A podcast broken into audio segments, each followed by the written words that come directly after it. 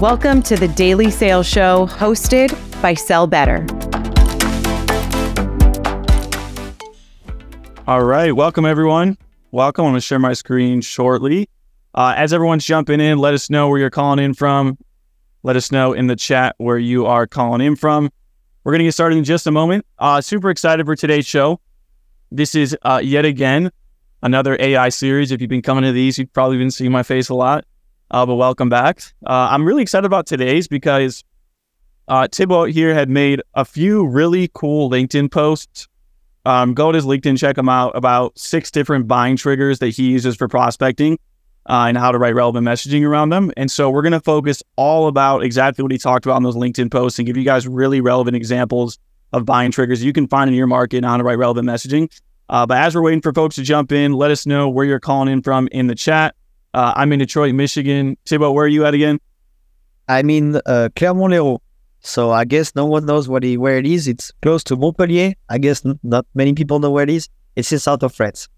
nice. cool. And as we're waiting for people to jump in, before we kind of get started with some of the housekeeping items, uh, I want to hear from you real quick, man. What is like your all-time favorite, you know, buying signal or buying trigger to go after when you're prospecting? Like you find it, you're really excited, and you you, you feel like you have the highest chance of converting the meeting. So for me, it's whenever I can use something quantified. So I'm going to share a framework like that later. But whenever there's, uh, let's say, number of like, let's say, I've open position somewhere, or people are saying that they try to go, you know, like they raised X amount of money when there's something quantified, typically it's a great trigger for me because I can uh, do a specific calculation, the back of the napkin cap- calculation, and it works really great. So that's typically what I love the most. What about you? Um, I think it's anytime hiring because in the job description you can always find so many good details that you can write really relevant messaging around. So I'd, I'd say like anytime people are hiring, that's always my favorite. Um, cool. We're gonna jump right in again. If you're just joining us, let us know in the chat where you're calling in from. I see uh, Nashville, Tennessee. I see Phoenix, Arizona. Kansas City, Houston, LA. Welcome everyone. Um, couple things real quick. When you're writing notes in the chat, make sure to change your settings to everyone and not just hosts and panelists. If you make it everyone, we will all see it. If you get hosts and panelists, only uh, myself and Thibaut will see it. Um, and then additionally, you'll see the Q&A section at the bottom of the Zoom bar. Please put all of your questions in the Q&A. That's where we are going to uh, be answering your questions at the end of today's call. If you put them in the chat, we might miss them. So please put all of your questions in the Q&A and put as many as you want in there because we're going to be answering a lot. Uh, we also have a poll going up right now. Let us know who's in the room. I see uh, a lot of, I'm going to end this poll actually and share the results. Uh, we've got a good amount of SDRs and BDRs, AEs, some managers, some sales leadership. So uh, pretty much to be expected, but welcome everybody. And uh, we're going to get right into it. So um, today's speakers, my name is Jed Mahrle. I'm the director of sales over at Mailshake. I'm here with Thibaut Sorbas. He is the CEO and founder at Sales Lab. He's got a really good course, really good newsletter, awesome content. I've known about him for a while. You guys need to check out his LinkedIn. Um, just super tactical stuff. The guy gets wicked high reply rates on his cold emails, and he's going to talk to you exactly uh, about how he does that in today's show. Um, I want to say thank you to our partners, Apollo, Gong, One Shot, and Win. Again, thank you, Apollo, Gong, One Shot, and Win for making these shows possible. We have a free drop from Gong. Grab the link in the chat below. Um, they got a free goodie for you guys, so check out that link. Um, Gong's doing a bunch of new things. They've got obviously their sales engagement platform that just came out that utilizes a lot of AI. Um, so check that out. Go to the link. And um, yeah, so a couple other things before we jump in. Um, uh, Sell Better, obviously, we have a ton of content. Go to the YouTube channel. There's a bunch of free uh, short form videos. We've got the daily show every day. And then if you scan that QR code and go to the website, there's a bunch of free courses. I actually just released one all about creating outbound sequences. It's a 15 minute course, completely free, teaches you how to build an outbound sequence from scratch in under 15 minutes. Um, so yeah, check out that content, and we're going to jump in today's agenda. Um, so we're going to go over a few different things. First, we're going to talk about the importance of buying triggers in your prospecting, why you should be using them, how they help you prospect more efficiently. Uh, next, we're going to talk about six different buying triggers you can find with AI, and then lastly, we're going to talk about how you can write relevant messaging based on those triggers to have um, you know higher reply rates and obviously convert more meetings. Thibaut is the master at this stuff, so we're going to start. I'm going to uh, stop sharing my screen real quick. Um, so Thibaut, I want to ask you because I know about my experience, but I want to hear from you. Why do you think, you know, finding buying triggers for your prospecting is so important? And and how has it helped you and how has it helped the people you've coached? Yeah. So I think the, uh, I mean, first for maybe some people don't really, uh, you know, have a clear idea of what a trigger is. So for me, it's a, an information that's publicly available that shows someone may have a problem you can help solve or an interest in speaking with you. So that can they can take so many shapes and forms. For example, if you go to one I use all, all the time, which is more of an inbound trigger, but when people visit my profile on LinkedIn and they fit with my ideal customer profile, for me that's a good trigger. It's just just if someone enters in a shop and you know you see they're starting just to browse different stuff, that's a good trigger. So there's different ways to approach that, but basically, you know, we've all been to a shop at someone or someone says, "Hey, can I help?" And like, no, no, just browsing. So it's really about knowing the trigger and knowing the right way to actually go and start the conversation. So that's an example of a trigger. But for me, uh, whenever you use more, let's say, account trigger or personal trigger, meaning that there's people hiring or funding or layoffs or all this kind of information that you can find easily online. Uh, basically, using that is a good way to show that one, you've done your research. So the prospect, okay, this person has done their research. And second, the way you're gonna you're gonna you know bring this trigger in the conversation will actually define you know we we give the impression to the person to know if you know about their problems or not. So for example, if you are talking about hiring and you are saying, hey, I see you're hiring 50 position. How do you prevent X from happening when you're hiring X uh, 50 position? The hiring manager will be okay. This person they have done their homework. They know I'm struggling with hiring agencies. Uh, you know, with like uh, screening calls all day long.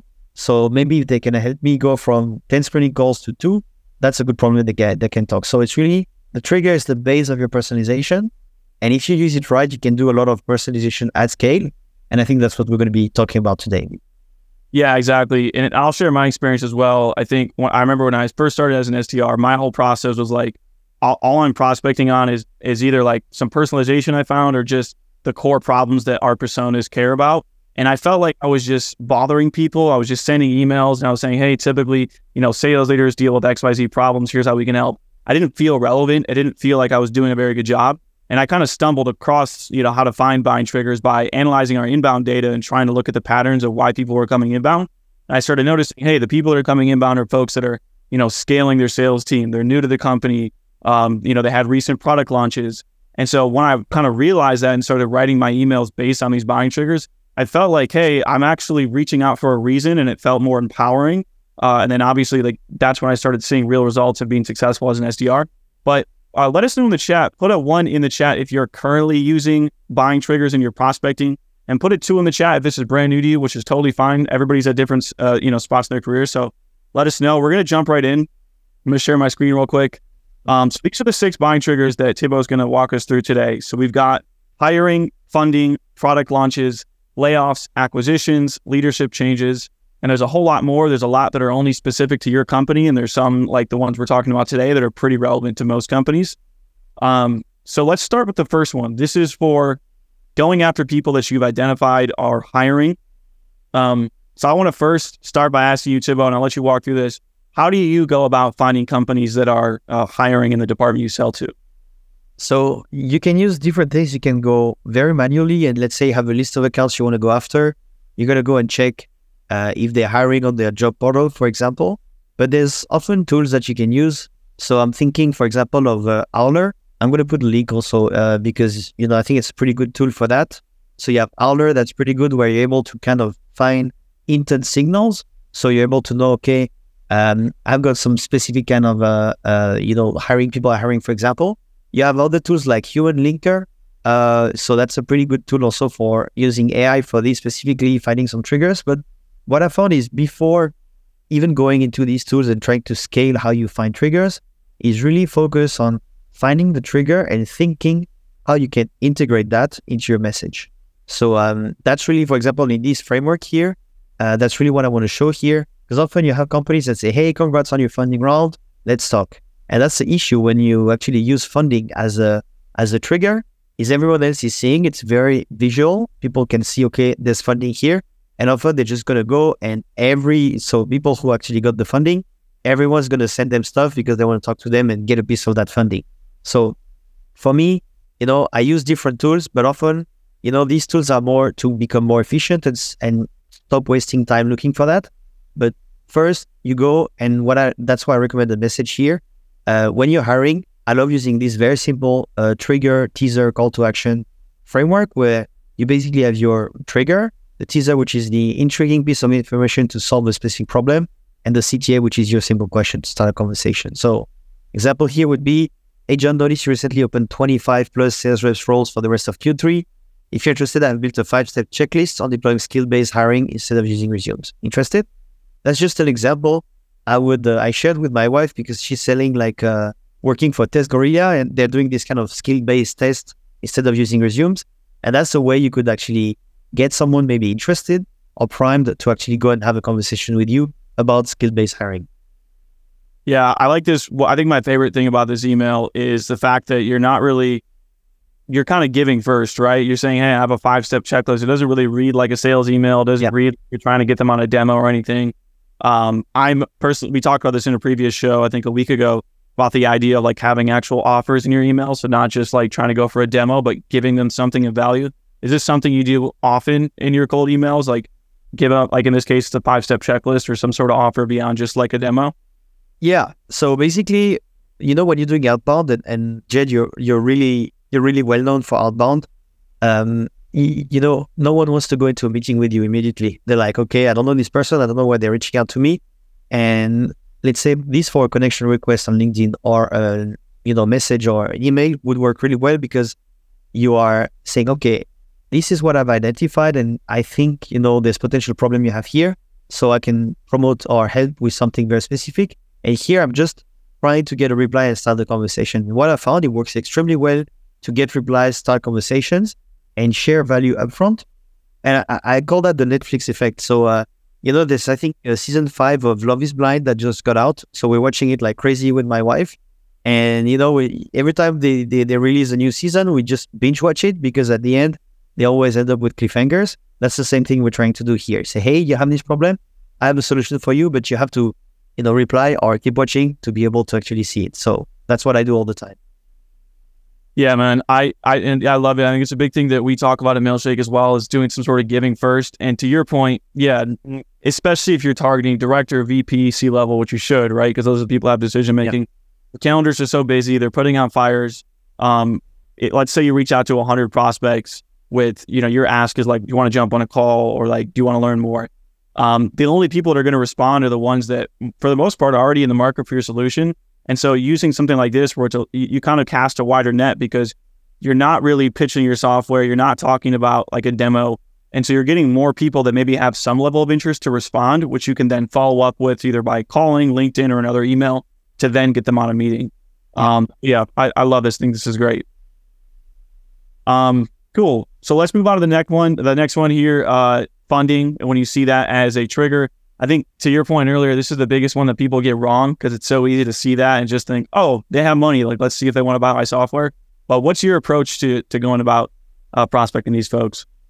So yeah, when you got funding, that's that's obviously a good trigger because um, you know people will invest in new products or they will hire a lot more people. They will accelerate, or you know, there's so many different things that are related to funding, and so the nature of funding can really help. There's often press release when there's funding, so you, you get an idea of where they want to go.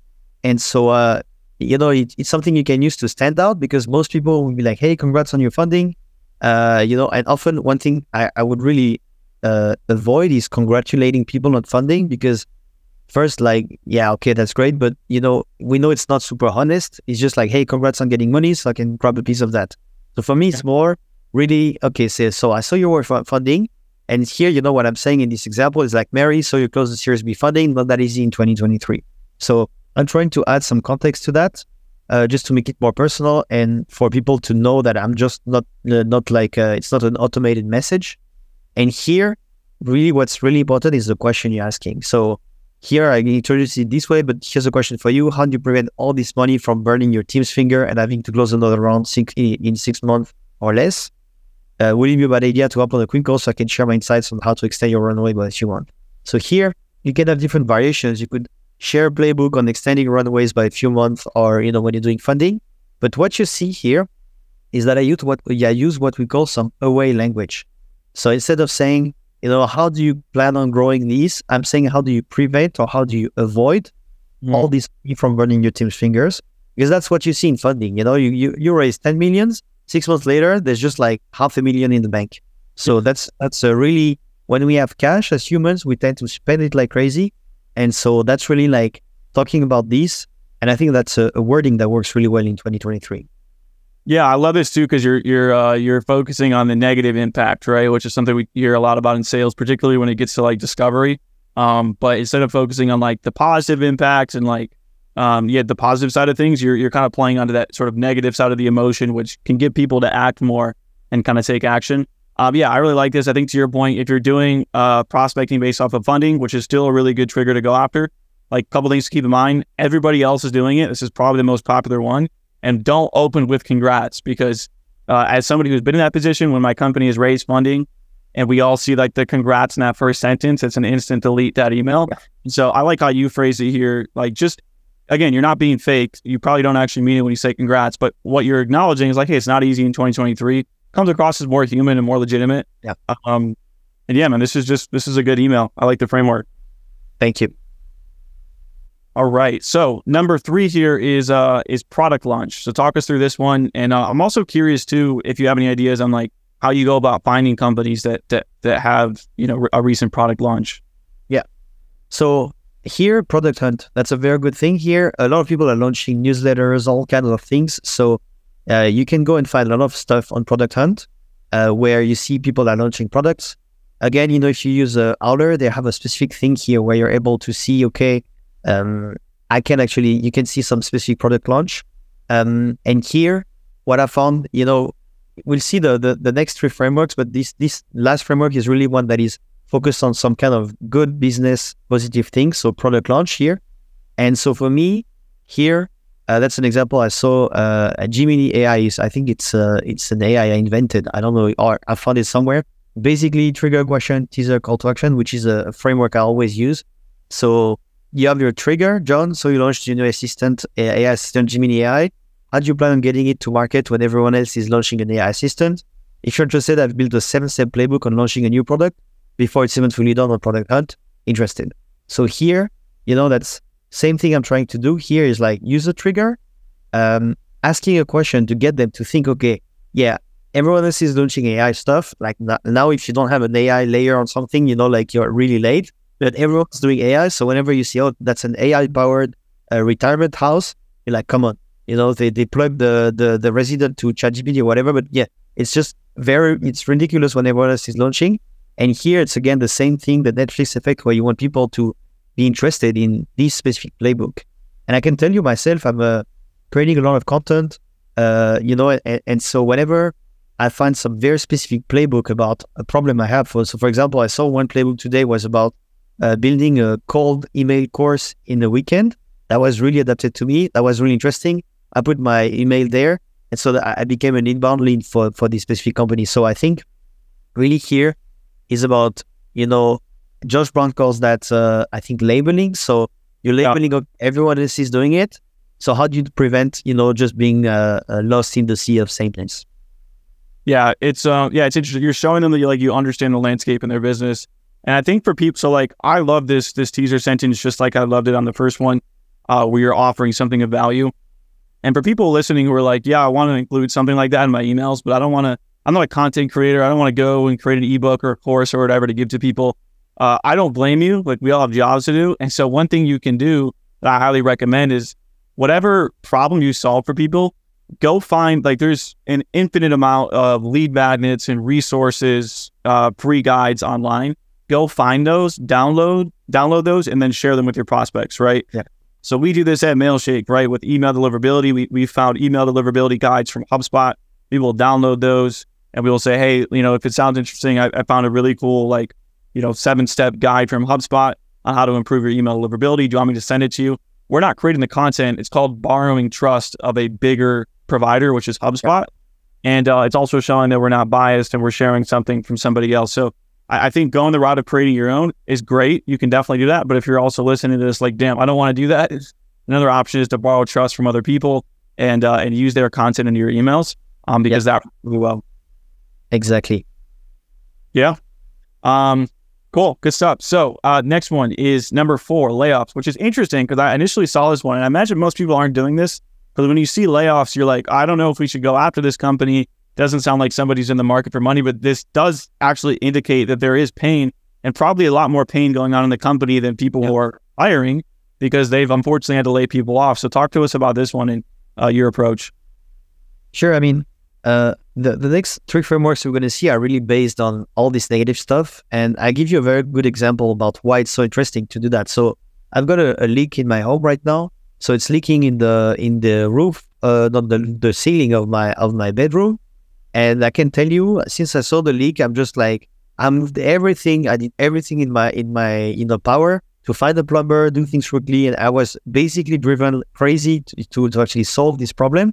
And that's really what's happening when people are going through negative stuff. They're way more moved by, uh, you know, what we call away language, by you know, like reducing pain, and they're way more driven to do that than actually looking for pleasure or happiness. And that's why we typically wait for the last day before doing our, our homework when we're at school and actually as as professionals too. And so that's why that can be so interesting. And specifically layoffs, they happen for so many reasons, but often is because the company is trying to be more to show a path to profit, profitability, or they're trying to extend their runway. So that's like a few options there.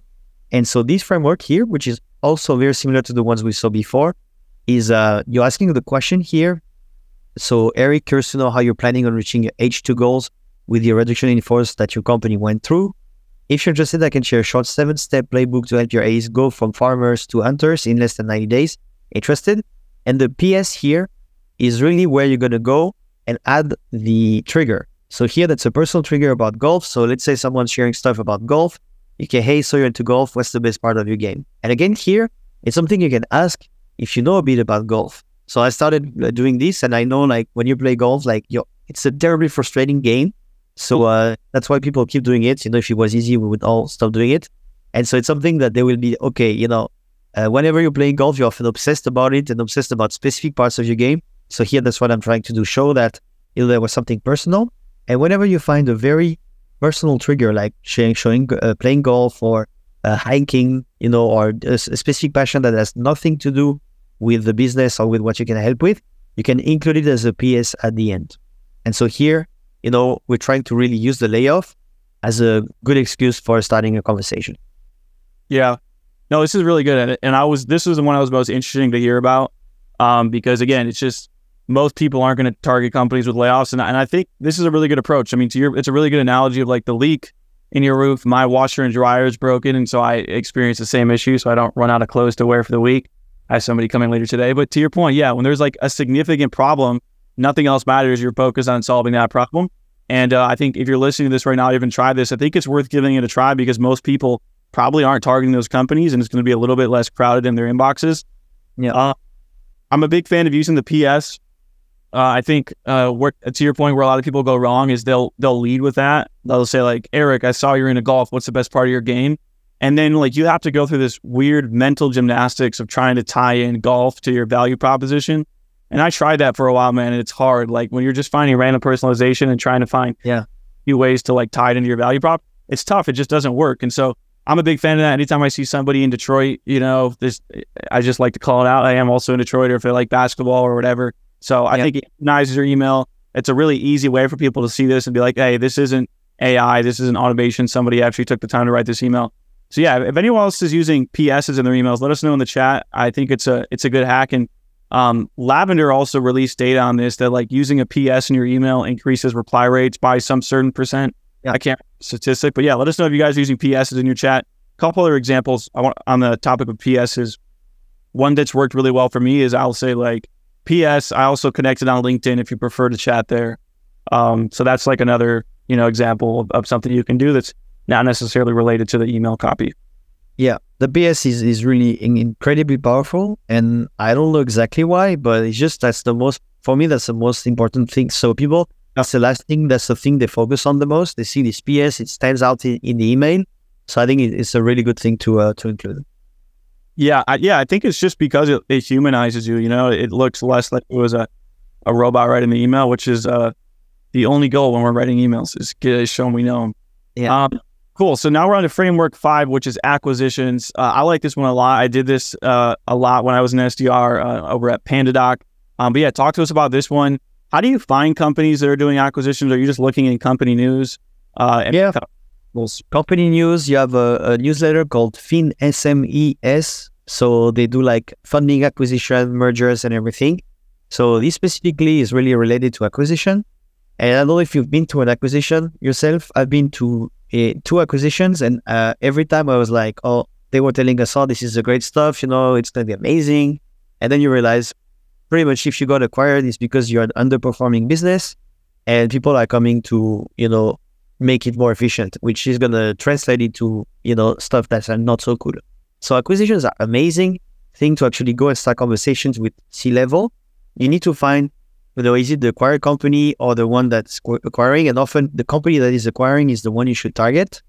And uh, and here, you know, I love this one because, you know, it's quantified. So that's what I was saying. That's my favorite trigger. Whenever something is quantified, I use this framework. And so here, um, it's like Mary saw you acquired your main competitor, smart move. We help CFOs identify which business units are less profitable, resulting in savings of 3% of your operating costs on average. With a typical operating cost between 25 million to 40, 40 million euro dollar, this would mean saving from 750,000 to 1.2 million. Worth a chat? So this is extremely powerful because it goes from, hey, you know, uh, this is how we can help you, you know, make more profitable or reduce a specific cost. And then you translate that. So you take an assumption and maybe, you know, if they are 250 million and not 25, that's going to be even bigger. You know, they're going to be able to do the calculation themselves. But here, if you receive that, you know, that's something that's really interesting because it's quantified. And if I'm a CFO and I see I can save 1.2 million or even just a fraction of this, that's going to be interesting for me. So if it costs me like uh, 120k a year and I save 1.2, I mean that's a good deal. I'm taking it. So that's really what I'm trying to do. And here, it's a bit more aggressive. I'm not trying to share something. I'm just really asking for the chat.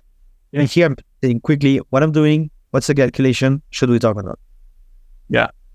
Yeah, I think it's really good. I, I know some people are hesitant to use numbers in their emails. I think part of the issue is that, um, like a good example of this is there's so many lead generation agencies that'll reach out and say like, hey, if I could get you 10 extra meetings a week, would that be helpful? And it's like, of course it would be helpful. I just don't believe that your method is better than what I'm currently doing. And so like, Thibaut, if you, if you had like led with, hey, we can save you, you know, a million dollars or whatever, the CFO is probably going to laugh and delete the email, right? But you led with like your process for doing that uh, in that quick pitch line right here.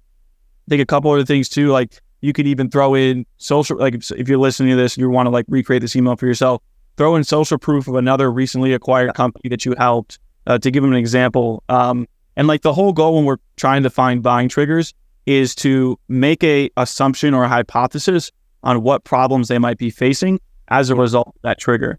And so, um, like another way to word it would be like, "Hey, saw you acquired your main competitor, smart move." Typically, when acquisitions happen, CFOs are focused on which business units are less profitable, et cetera. So, uh, again, this is a really good email, and uh, I'm a big fan of that call to action worth the chat as well. I use that. I use that one quite a bit. Yeah, uh, and and you you said it really well. Is um, is really you show assumptions, and and the way you you you bring the assumption is gonna show is gonna show the person that you've done your homework. So here, I don't know. I mean, I, I don't I don't really know much about CFOs and everything. I just know that a CFO love always loves a good saving. And so operating costs are often extremely hard to kind of cut. So, you know, that's just something I came up with. But basically, if you know some really concrete stuff people or metrics are working on, that can really help. And so that's really about, and this all ties down to knowing your ICP and what problem they're solving. So these are other things you can come up, you know, like doesn't come out of thin air. It comes up from really understanding what's the problem and the metric your solution, what you're selling is uh, impacting.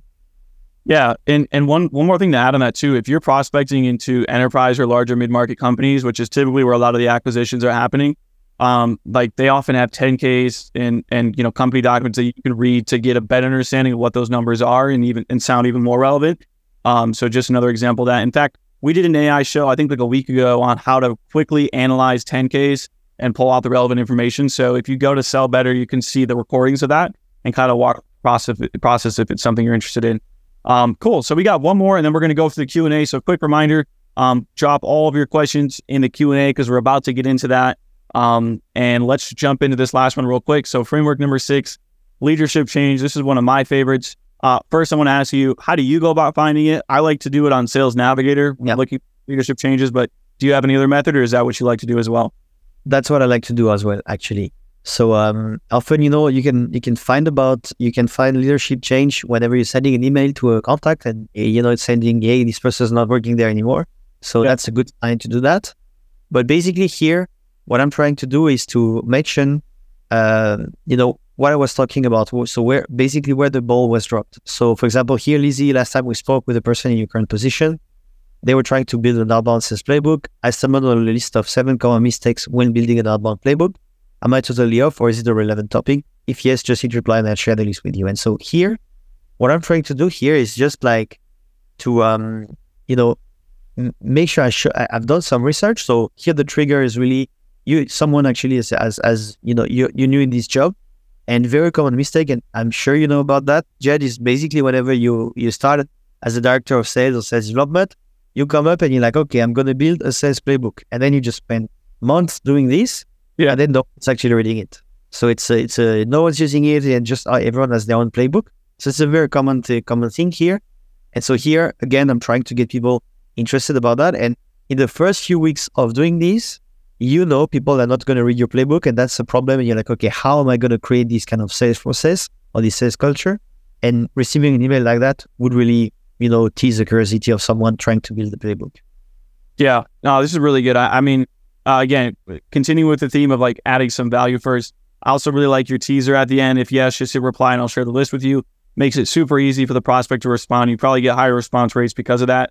A couple things I want to add on leadership change, and I'm, I'm curious to hear your thought as well as everybody in the chat. If you're prospecting a leadership change, do you wait for a certain amount of time to go by before you reach out to them? Or are you hitting them up right away, like if it's their first or second week? My opinion is I actually like to reach out to them right away. And I know some people don't agree with that, but in my experience, I'll reach out right away and I'll put something in the messaging like, hey, I'm sure you're super busy with onboarding so that you don't have time to take a meeting, but here's something I thought would be helpful. I'll follow back up in a month or two uh, to see if we can talk about this further. Half the time they actually end up wanting to take a meeting. The other half of the time, you know, assuming they respond, of course, I can follow up with them later. Um, but it's all about like being first in the door. I'd rather be early than late. And uh, we know that every other sales rep is hitting them up during that time. But I'm, I'm curious your thoughts. Do you give any thought to as soon like how soon you reach out when there's a leadership change? So I think what you, you know I was not thinking about it like that, but yeah, I think what you're doing is a really good thing. So instead of saying hey let's have a meeting, you, you're saying hey, you know, and, and you're you're showing that you know them. So what you're yep. saying, you're probably super busy, uh, you know. So here's something for you. I'll reach out later. So no call to action, nothing. And often people will reply and be like, hey, you know, they, they, that's going to stand out from what others are doing. What I'm doing is often, you know, I see leadership change with people I already know, so prospects I've been working with. And so in that case, I immediately send something and say, hey, you know, I wait maybe for two weeks and say, hey, how's the new gig? And I found that it's one of the best way to book a meeting with someone you know. How's a new gig? And they're like, oh, it's great. We should talk in two weeks. And so that's that's a really good thing. But you know, for me, I was more at the school of waiting a bit. But with what you said, you know, I think that's that's something I'm going to try to do because I feel like it's just more proactive and uh, uh, and a lot of people are asking for the meeting where you're providing value immediately. So I think that's great. Yeah, man. Uh, I have a friend actually, uh, Jordan Crawford, and he sells uh, jobs data. So he sells data for uh, open positions. So basically, if you want to go after the the buying trigger of um, looking for companies that are hiring, he has access to a ton of open positions. Can give you details in the job description. And his whole approach to prospecting is super creative. I don't know if I would do it or if anybody else would, but what he does is he'll reach out to sales and marketing leaders uh, while they're in between jobs. So people that have open to work on their LinkedIn or people who aren't actively working for somewhere, but was just a sales or marketing leader somewhere else. And he'll say, Hey, you know, I see you're on the market.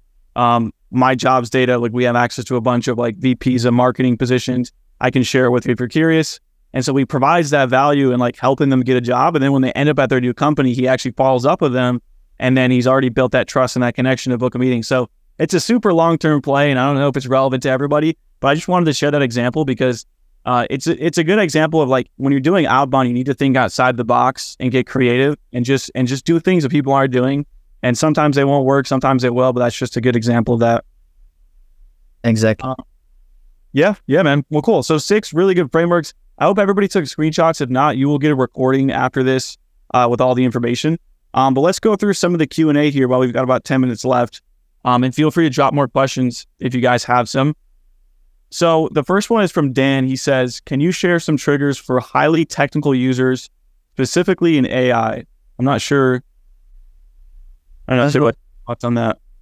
So I mean, highly technical users. Uh, maybe that would be so, so. Whenever you're reaching out, let's say to engineering or stuff like that. So uh, for me, if if if I'm get answering this this question, if I'm getting this question right, so one thing is whenever you you're going after professions where they are really technical or have a lot of knowledge, what I would say is you need to find. Uh, it's going to be often harder to get triggers because often you know these people. Let's say I take the CISO or whatever they're not super active online. So you'd need to actually go and, and do a lot more research. And for me, it's really going into research, interviewing people to understand what is the problem, what is keeping a CISO actually awake at night. And often this stuff, we don't even have a clue what it means, but it's really all these words and, and this wording and really be able to understand that. So that would be really what you have to do. And then, you know, in terms of triggers, you can use maybe the framework number four, where we talk about, you know, share the calculation you're doing so I think that that's something where often people will be more active to that. Yeah, yeah, it's a tough one. I have a friend that sells to engineering folks, and what he does a lot is like rely on technographic data. So he sells a software for engineering people, and so he uses a tool called builtwith.com where you can get information on what uh, technology people are using. And so like his prospecting is based off that. Hey, I see you're using so and so technology, and then talks about how his product compares. So that's another example. Technographic data is always really good. Um, Okay, so we have another one. Can you please give a trigger plus solution plus CTA for a company involved in selling market research for construction partners? So super specific. Just started a new job, hopefully as well. Um, yeah, I guess Thibaut, if you have any uh, feedback on yes, selling market research, I don't know if you've coached anybody doing that. If not, it's all good. So I mean, uh, Badri, actually, what I would do is uh, I don't know much about uh, the problems of uh, construction partners and, and what market research solves for them. So I'm gonna answer by asking you a question: Is what is this problem or so? What are these people? So if you go into construction partners, you have the types of companies. What are the type of people, the job titles inside of these that you want to talk to? So maybe you have, let's say, a VP of something, and then a manager or director, and then what are the specific problem that market intelligence well market research will help solve. So I worked with uh, IDC. They do like market uh, research for. Uh, I mean, specifically was for a boot camp about. Uh, I don't remember exactly why, but yeah, basically being able to make decisions that is data driven is so, something that's often very important. And so maybe for construction partners, that's the same. So I can't really build the message right there, but that's how I would do that. Interesting. Uh, we've got a good one from Jafar here. Do you automate any of these triggers? And if so, how do you do it? So personally, I don't really automate anything. The reason I'm doing this is not that uh, I'm against automation. It's more that I want to show everyone who's following me that you don't need to have all the automation tools to be successful. You can need that if you want to go and build like a SDR as a service agency, or if you want to go and book like 50 meetings every month in your job. Uh, but personally, I don't really automate much. I just love the good old like old fashioned manual uh, research for triggers. But if I was to actually go and automate, I'd be able to kind of go find some triggers about profile views or people who liked a specific post, extract these people, and then I could use that. So I'm not a huge automation guy, but there's this two to do that. Yeah, and I'm I'm kind of right there with you. I do do some automation, but my opinion is if you aren't hitting your numbers without automation, don't expect automation to fix your problems. Yeah. Because the whole point of automation is oh, you found something that works manually. So you found a manual way to research companies that are doing layoffs, write an email, get a response, get a meeting. You found a manual method. Once you have that down and it's a repeatable process, then you start plugging in tools to automate it. And that's just, and I think sometimes people are like stuck on that first step, it's not working, and they skip three steps and go to automation and it doesn't work. And I've, I've been there and I still make that mistake all the time. Um, but yeah, in, in terms of like light automation, you can set up like sales navigator alerts for different triggers. It's like you can set up a save search and say, hey, show me anytime somebody in my ICP changes jobs or is hiring or something like that, uh, and then give you a notification. Um, so that's like a really light example. And there's there's tools we've talked about. Clay is really good for that. Some of that automation. Um, so yeah, really good one. Okay, we've got a bunch of questions in here. Um, next one is, and I'm really curious about this too. What method is used to find companies with layoffs? So again, here uh, the tool I shared was uh, Owler. That was really good for this. So basically, what you can do is you, you, let's say have a list of accounts. So you can you can check the link that is in the chat. Um, you have like a list of accounts that you can follow. And based on this, there's like bunch of figures you can decide to follow. And so layoffs is one of them. And what it's to do is just to go and look for, you know, like scrape the data. Uh, I don't know exactly how they're doing this, but they got like around 50 data on 50 million companies. That's pretty good. And you're able to see, okay, what, you know, what companies has been doing some layoffs. Another uh, thing would be layoffs.fyi. So let me just find, get you the website. Here you have all the tech layoffs. It's a tech layoff tracker. And they have a table where you can go and check, okay, who has been, you know, laid off in which area and everything. And so that would be a good thing. So you have Lucid Software, for example. They just laid the 75,000, uh, 70, no, 75 people yesterday. And so here you could go find out the people, you know, just get a bit of research and reach out to them. And the source here is a blog post from the company here. So layoffs.fyi is also a good, a good way to do that. That's a really good resource. I didn't even know that was a site. That's awesome. Um, uh, we got another question from an anonymous attendee. How would you suggest segueing from a buying trigger to asking for a meeting, asking for the awkward people of the world? So I feel you. I have some thoughts on that, but what, what do you think, Tua? So I, I think the uh, the you know like asking the meeting is something when you know if you remember the framework number four that I shared, I say okay, this is what we do. Uh, we did the calculation, worth a chat. So for me, I, I found that the way you ask for the meeting is is a really good thing. So uh, I remember when I was uh, at it was a while ago when I was using Tinder, was really a long time ago. I was really bad at asking for a meeting because I was saying, "How you know? Do you think we should meet?" Whatever, it never worked. So I found something like worth a chat or opposed to having a chat or opposed to discussing that is a really good way to do that. So something really sharp, precise, and often if you can put something negative, so opposed to, that works often really well because people will be like, you know, it's just a, a, a, bit of a pattern interrupt from how people ask for meetings typically. Nice. Um, cool. So we've got another one. Uh, okay. So Irfan has two questions. We'll try to answer both of them. Uh, they have a uh, a new client development agency and they're not getting any leads. So far, I only have one client, and the issue is I'm not getting any clients at all. Any advice? Second question is uh, when sending emails to clients, should I offer discounts or not? So Irfan, one thing I would recommend you do is um, has a really good newsletter where he talks about a lot of this stuff. Uh, and I think it'd be great. And, and if you want to drop that in the chat, that'd be awesome. Yeah. Um, and just about LinkedIn, because I know this is a bit of an open ended question, but any just initial thoughts or advice for them to, to kind of give them, push them in the right direction? So I'd say if you are sending emails with discounts or offers, uh, you're going way too fast. So the goal of a meeting or of, of an email is to get a reply. And once you get a reply, you want to navigate this conversation to actually see if a meeting makes sense for you and the person you're trying to reach out to. So that's what I would do.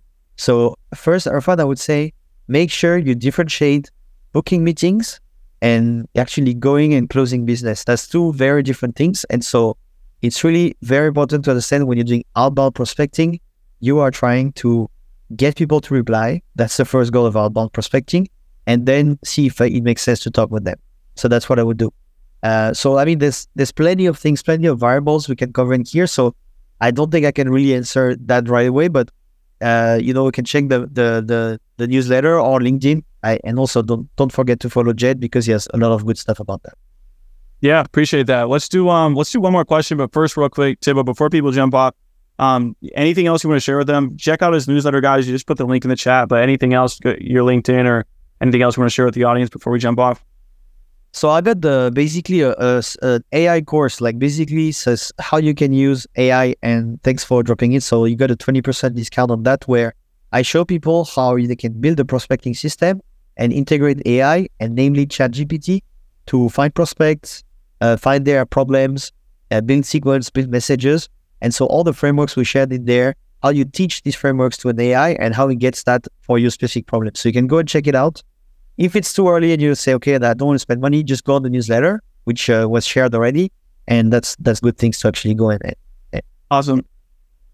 Yeah, definitely check that out, everyone. Um, we're just about at time, so we're going to wrap this up. And j- just to kind of recap again, we went through six different buying triggers that are pretty common to most companies. And I saw some questions in the chat around how can you find triggers for my specific company. I would suggest please like reach out to me or Thibaut on LinkedIn. We can offer further advice or check out uh, the newsletter as well. Um, but again, six different buying triggers you can look out for, how to write messaging, how to find those buying triggers, Um, so thanks for listening, everybody. We will see you all tomorrow for the next Sell Better Daily Show, and uh, hope you have a good rest of your day. See you later. Yeah. Thank you so much. Thanks, Jed, for having me. Yeah, of course, anytime.